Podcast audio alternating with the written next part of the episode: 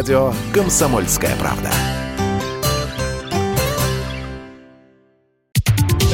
Самые свежие новости шоу-бизнеса читайте на портале телепрограмма.про.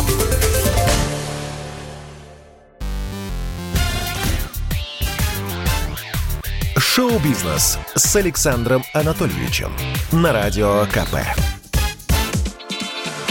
Это новости шоу-бизнеса на Радио КП. И я, Александр Анатольевич. Здравствуйте. Раскрыта тайна двойных похорон Юры Шатунова. Закрытая церемония состоялась на Троекуровском кладбище в Москве. На ней присутствовали только жена Светлана, их дети и друзья. Ритуальный зал утопал в букетах, корзинах и венках, собранных исключительно из белых роз. Это не только название самой известной песни «Ласкового мая», но и любимые цветы Шатунова. По воле семьи тело Юрия было кремировано. Директор Шатунова Аркадий Кудряшов рассказал журналистам КП. Часть праха похоронена в Москве, другую часть отвезут в Германию и развеют над озером, на котором Юра любил рыбачить.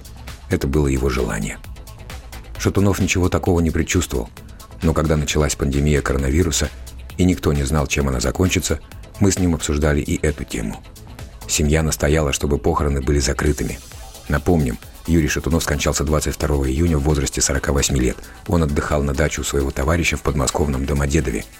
Неожиданно ему стало плохо. Певца доставили в местную больницу, однако спасти его уже не удалось. Арнольд Шварценеггер стал вдвое беднее. Бывшая жена отсудила у железного Арни 200 миллионов долларов. Это половина его состояния. Пара развелась 11 лет назад, но точка в эпичном разделе имущества поставлена лишь сейчас – все нажитое непосильным трудом будет разделено пополам между Шварцем и его бывшей зазнобой. Напомним, с Марией Шрайвер, племянницей президента США Джона Кеннеди, Шварценеггер прожил 25 лет. Причиной расставания стал роман актера с домработницей, а позже выяснилось, что у экс-губернатора подрастает сын на стороне. На момент развода мальчику было уже 4 года. Нет никаких оправданий, и я беру на себя полную ответственность за причиненный вред – я извинился перед Марией, моими детьми и моей семьей. Мне искренне жаль, покаялся тогда актер.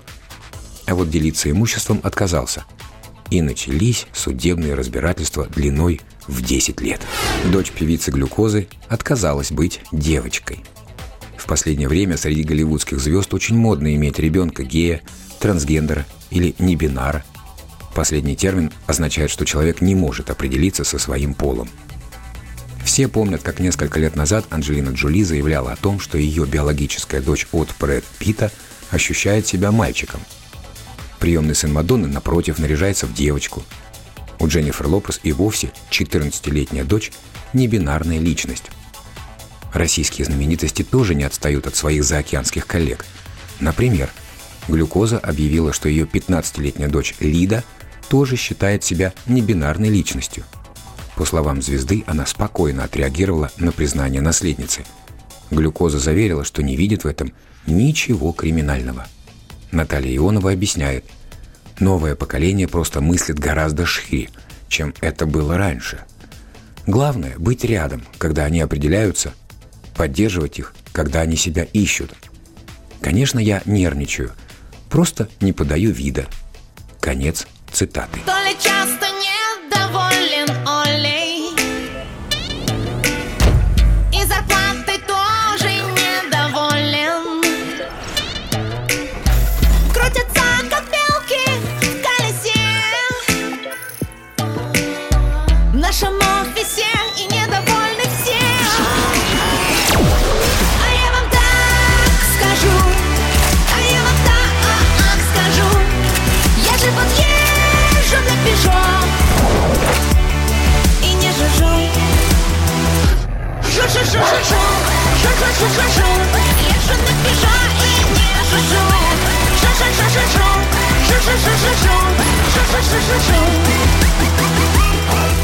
Это был выпуск новостей из мира шоу-бизнеса на Радио КП.